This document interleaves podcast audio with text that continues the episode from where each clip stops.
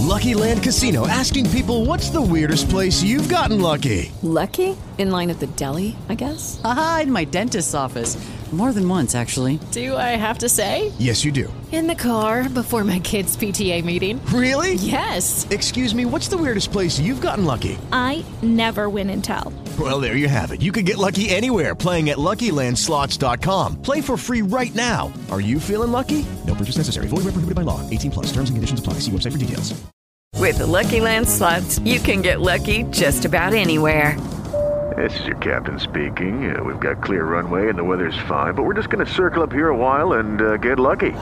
No, no, nothing like that. It's just these cash prizes add up quick. So I suggest you sit back, keep your tray table upright, and start getting lucky. Play for free at LuckyLandSlots.com. Are you feeling lucky? No purchase necessary. Void where prohibited by law. 18 plus terms and conditions apply. See website for details. The Perfectionists by Arnold Castle. Is there something wrong with you? Do you fail to fit in with your group? Nervous, anxious, ill at ease? Happy about it? Lucky you! Frank Pembroke sat behind the desk of his shabby little office over Lemark's Liquors in downtown Los Angeles and waited for his first customer. He had been in business for a week and as yet had had no callers. Therefore it was with a mingled sense of excitement and satisfaction that he greeted the tall, dark, smooth faced figure that came up the stairs and into the office shortly before noon. "Good day, sir," said Pembroke with an amiable smile. "I see my advertisement has interested you. Please stand in that corner for just a moment." Opening the desk drawer, which was almost empty, Pembroke removed an automatic pistol fitted with a silencer. Pointing it at the amazed customer, he fired four 22 caliber longs into the narrow chest. Then he made a telephone call and sat down to wait. He wondered how long it would be before his next client would arrive. The series of events leading up to Pembroke's present occupation had commenced on a dismal, overcast evening in the South Pacific a year earlier. Bound for Sydney, two days out of Valparaiso, the Colombian tramp steamer Elena Mia had encountered a dense greenish fog which seemed vaguely redolent of citrus trees. Standing on the forward deck, Pembroke was one of the first to perceive the peculiar odor and to spot the immense gray hulk wallowing in the murky distance. Then the explosion had come, from far below the water line, and the decks were awash with frantic crewmen, officers, and the handful of passengers. Only two lifeboats were launched before the Elena Mia went down. Pembroke was in the second. The roar of the sinking ship was the last thing he heard for some time. Pembroke came as close to being a professional adventurer as one can in these days of regimented travel, organized peril, and political restriction. He had made for himself a substantial fortune through speculation in a great variety of properties, real and otherwise. Life had given him much and demanded little, which was perhaps the reason for his restiveness. Loyalty to person or to people was a trait Pembroke had never recognized in himself, nor had it ever been expected of him; and yet he greatly envied those staunch patriots and lovers who could find it in themselves to elevate the glory and safety of others above that of themselves. Lacking such loyalties. Pembroke adapted quickly to the situation in which he found himself when he regained consciousness. He awoke in a small room in what appeared to be a typical modern American hotel.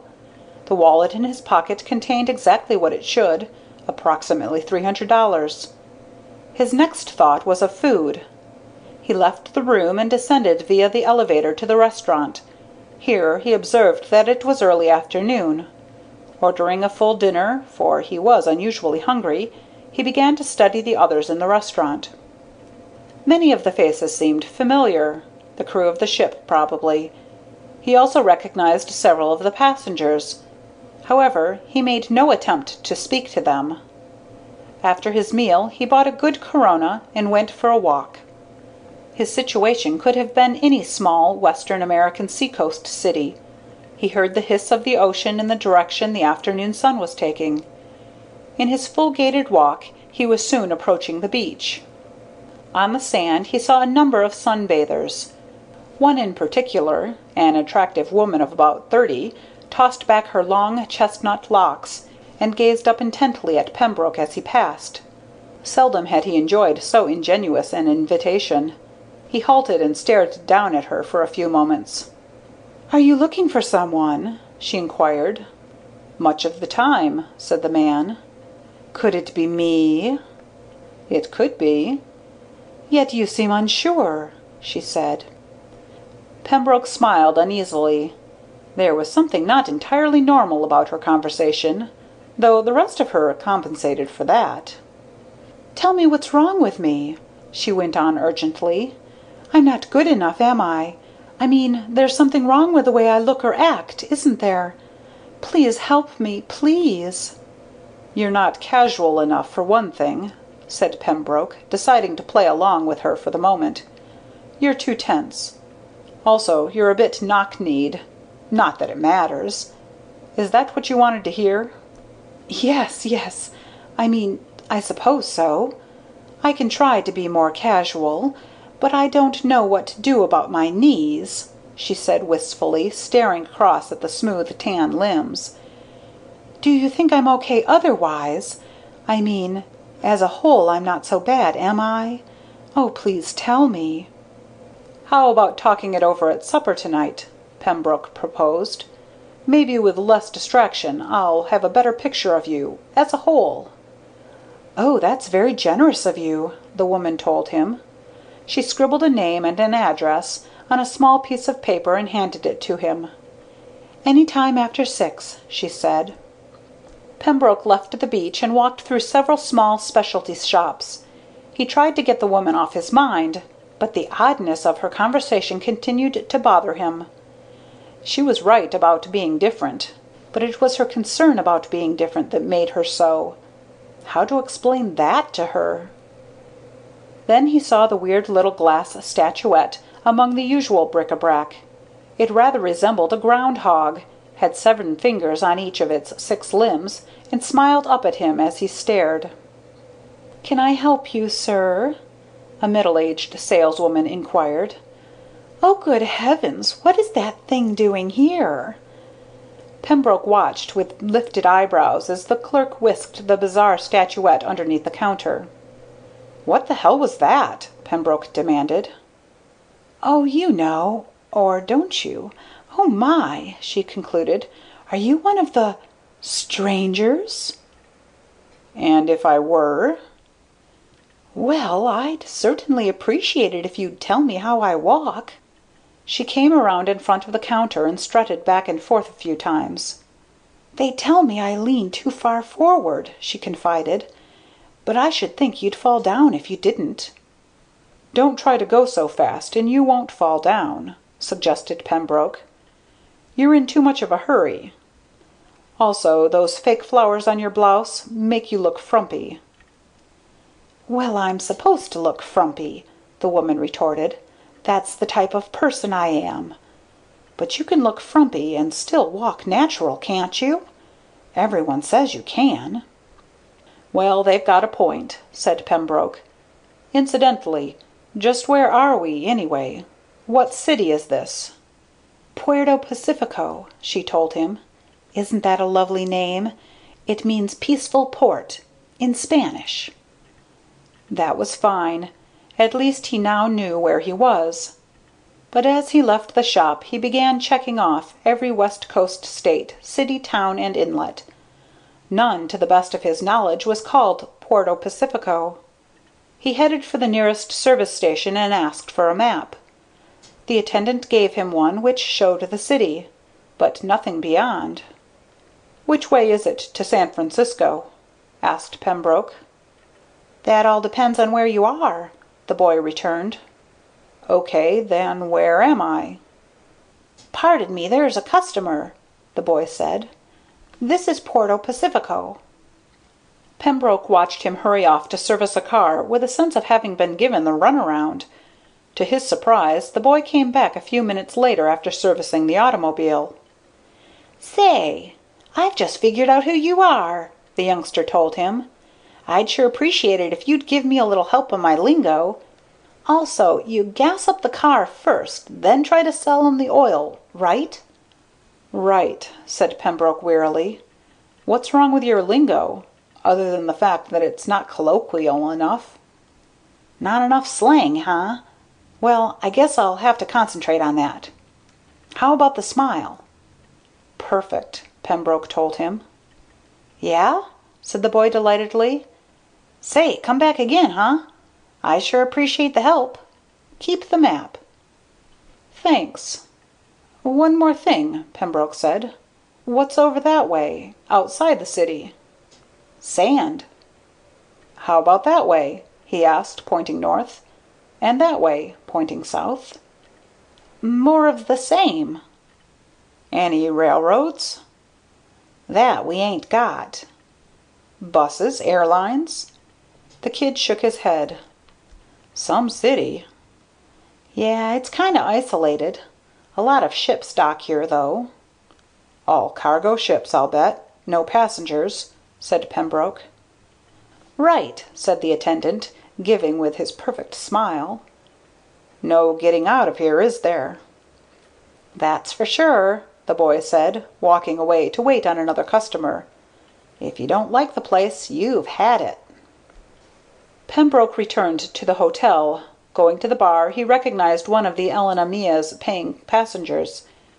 He was a short, rectangular little man in his fifties, named Spencer. He sat in a booth with three young women, all lovely, all effusive.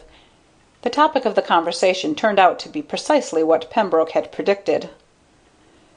"Well, Louisa, I'd say your only fault is the way you keep wiggling your shoulders up and down.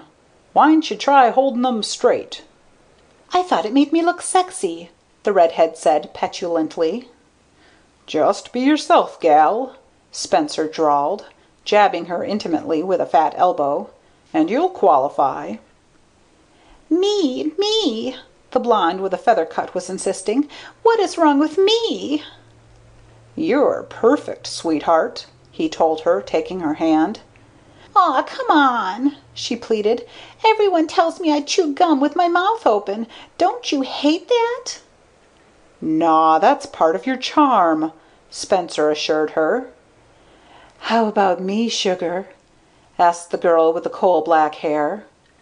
"Ah, you're perfect, too. You are all perfect. I've never seen such a collection of dolls as parade around this here city. Come on, kids, how about another round?" But the dolls had apparently lost interest in him. They got up one by one and walked out of the bar. Pembroke took his rum and tonic and moved over to Spencer's booth. "Okay if I join you?" "Sure," said the fat man. "Wonder what the hell got into those babes?" "You said they were perfect. They know they're not. You've got to be rough with them in this town," said Pembroke. "That's all they want from us." "Mister, you've been doing some thinking, I can see," said Spencer, peering at him suspiciously. "Maybe you've figured out where we are." "Your bet's as good as mine," said Pembroke. "It's not Wellington, and it's not Brisbane, and it's not Long Beach, and it's not Tahiti. There are a lot of places it's not, but where the hell it is, you tell me. And by the way," he added, "I hope you like it in Puerto Pacifico because there isn't any place to go from here, and there isn't any way to get there if there were.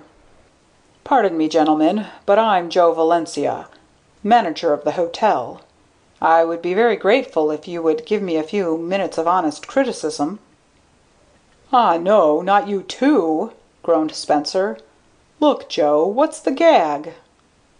"You are newcomers, Mr. Spencer," Valencia explained. You are therefore in an excellent position to point out our faults as you see them." "Well, so what?" demanded Spencer. "I've got more important things to do than to worry about your troubles. You look okay to me." "Mr. Valencia," said Pembroke, "I've noticed that you walk with a very slight limp. If you had a bad leg, I should think you would do better to develop a more pronounced limp. Otherwise you may appear to be self conscious about it." Spencer opened his mouth to protest, but saw with amazement that it was exactly this that Valencia was seeking.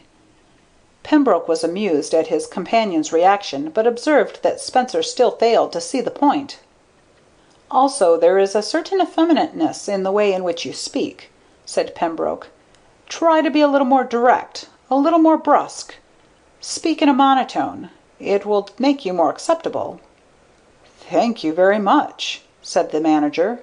"There is much food for thought in what you have said, Mr. Pembroke. However, Mr. Spencer, your value has failed to prove itself. You have only yourself to blame. Cooperation is all we require of you." Valencia left. Spencer ordered another Martini. Neither he nor Pembroke spoke for several minutes. "Somebody's crazy around here," the fat man muttered after a few minutes. "Is it me, Frank?" "No, you just don't belong here, in this particular place," said Pembroke thoughtfully. You're the wrong type. But they couldn't know that ahead of time. The way they operate, it's a pretty hit or miss operation. But they don't care one bit about us, Spencer. Consider the men who went down with the ship. That was just part of the game." "What the hell are you saying?" asked Spencer in disbelief. "You figure they sunk the ship? Valencia and the waitress and three babes? Aw, come on!" "It's what you think that will determine what you do, Spencer. I suggest you change your attitude. Play along with them for a few days, till the picture becomes a little clearer to you. We'll talk about it again then." Pembroke rose and started out of the bar. A policeman entered and walked directly to Spencer's table. Loitering at the juke box, Pembroke overheard the conversation. "You Spencer?" "That's right," said the fat man sullenly. What don't you like about me? The truth, buddy." "Aw, hell! Nothing's wrong with you at all, and nothing'll make me say there is," said Spencer. "You're the guy, all right. Too bad, Mac," said the cop. Pembroke heard the shots as he strolled casually out into the brightness of the hotel lobby. While he waited for the elevator he saw them carrying the body into the street. How many others, he wondered, had gone out on their backs during their first day in Puerto Pacifico. Pembroke shaved, showered, and put on his new suit and shirt he had bought. Then he took Mary Ann, the woman he had met on the beach, out to dinner. She would look magnificent even when fully clothed, he decided, and the pale chartreuse gown she wore hardly placed her in that category. Her conversation seemed considerably more normal after the other denizens of Puerto Pacifico Pembroke had listened to that afternoon. After eating they danced for an hour, had a few more drinks, then went to Pembroke's room. He still knew nothing about her, and had almost exhausted his critical capabilities, but not once had she become annoyed with him. She seemed to devour every factual point of imperfection about herself that Pembroke brought to her attention. And, fantastically enough, she actually appeared to have overcome every little imperfection he had been able to communicate to her.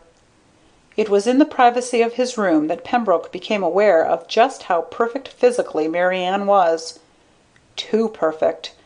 No freckles or moles anywhere on the visible surface of her brown skin, which was more than a mere sampling.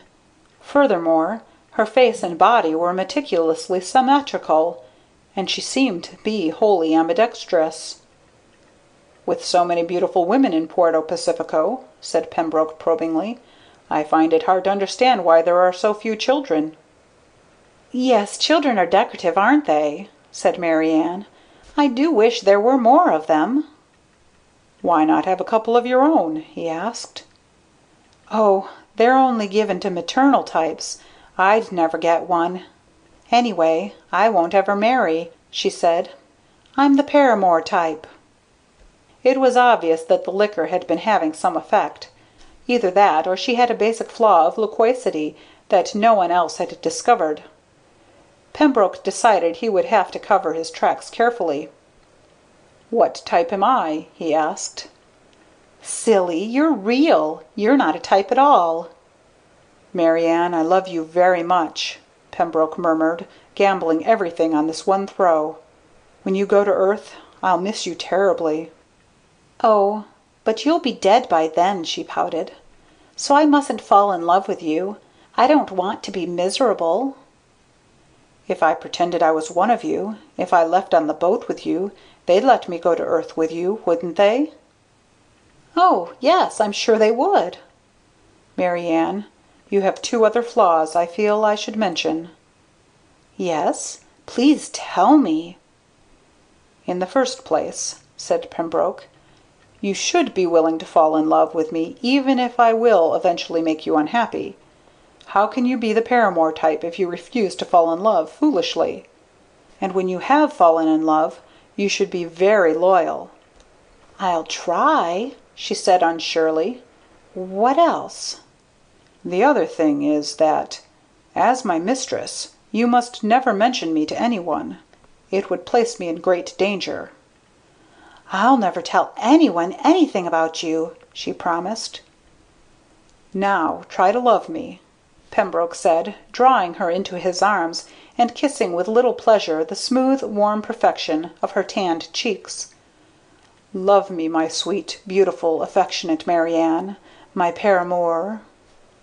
Making love to Mary Ann was something short of ecstasy not for any obvious reason, but because of subtle little factors that make a woman a woman.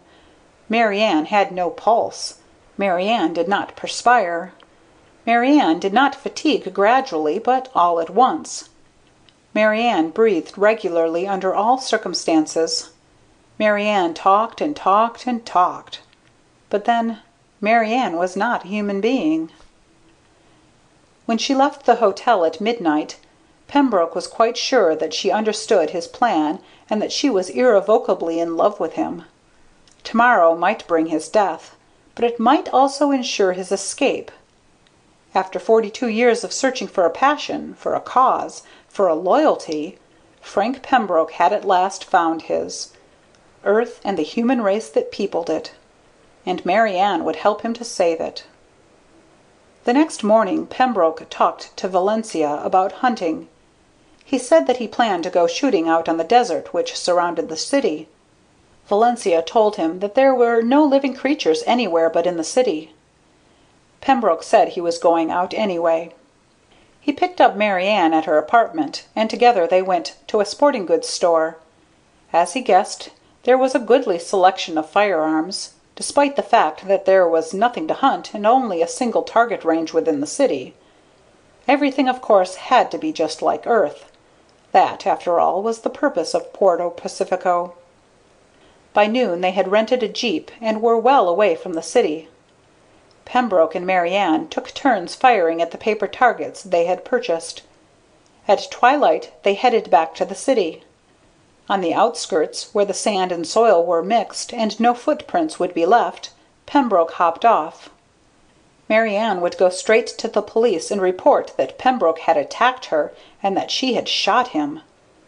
If necessary she would conduct the authorities to the place where they had been target shooting but would be unable to locate the spot where she had buried the body. Why had she buried it? Because at first she was not going to report the incident. She was frightened. It was not air tight, but there would possibly be no further investigation, and they certainly would not prosecute Mary Ann for killing an Earthman. Now Pembroke had himself to worry about. The first step was to enter smoothly into the new life he had planned.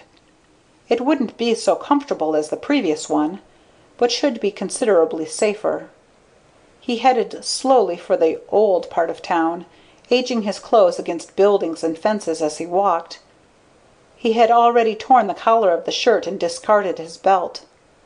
By morning his beard would grow to blacken his face, and he would look weary and hungry and aimless. Only the last would be a deception. Two weeks later Pembroke phoned Mary Ann. The police had accepted her story without even checking. And when when would she be seeing him again? He had aroused her passion and no amount of long distance love would requite it. Soon, he assured her soon. "Because, after all, you do owe me something," she added. And that was bad because it sounded as if she had been giving some womanly thought to the situation. A little more of that and she might go to the police again this time for vengeance. Twice during his wanderings Pembroke had seen the corpses of Earthmen being carted out of buildings. They had to be Earthmen because they bled. Mary Ann had admitted that she did not.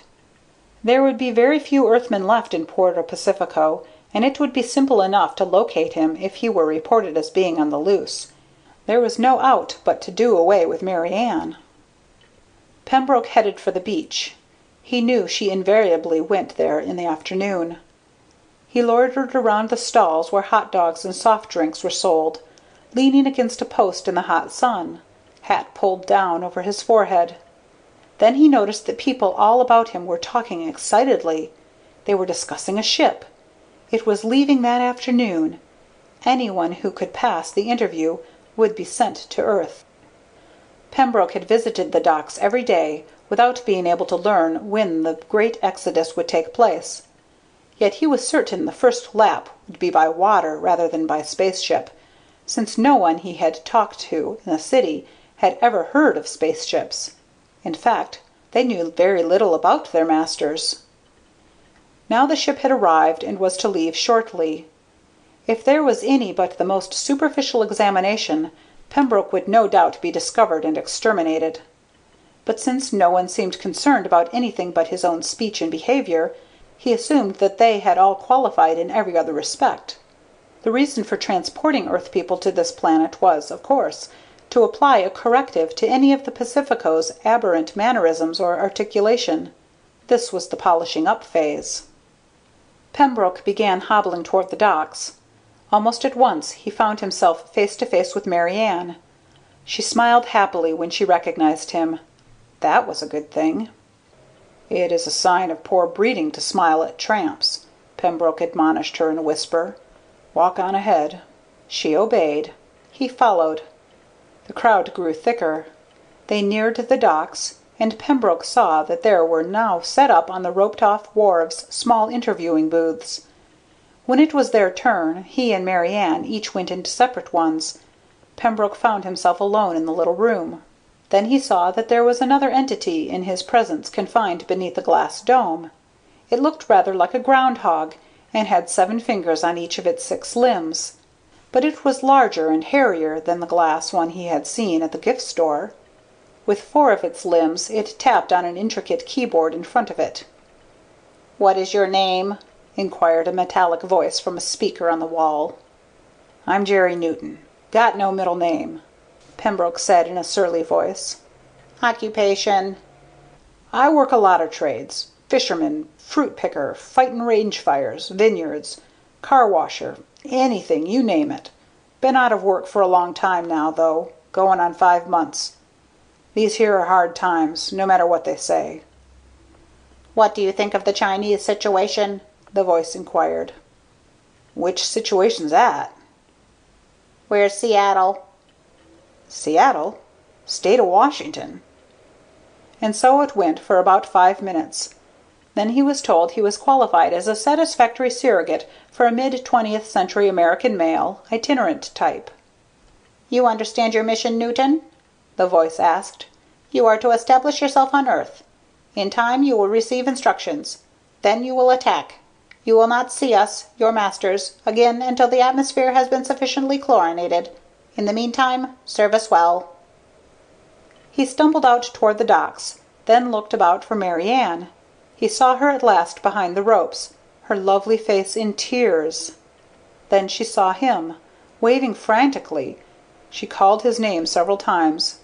Pembroke mingled with the crowd moving toward the ship, ignoring her. But still the woman persisted in her shouting.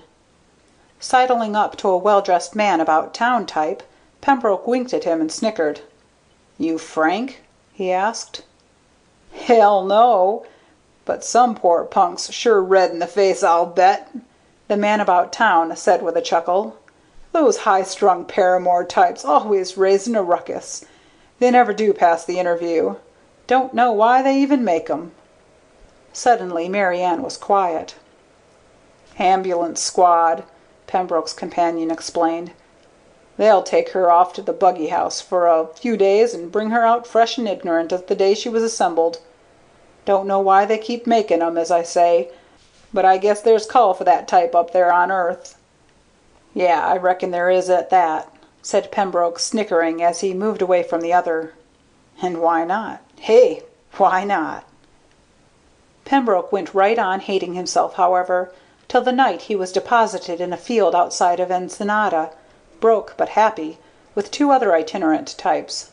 They separated in San Diego, and it was not long before Pembroke was explaining to the police how he had drifted far from the scene of the sinking of the Elena Mia on a piece of wreckage, and he was picked up by a Chilean trawler; how he had then made his way, with much suffering, up the coast to California.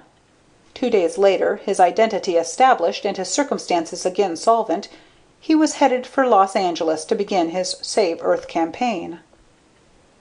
Now seated at his battered desk in the shabby rented office over Lemark's Liquors, Pembroke gazed without emotion at the two demolished Pacificos that lay sprawled one atop the other in the corner. His watch said one fifteen. The man from the FBI should arrive soon.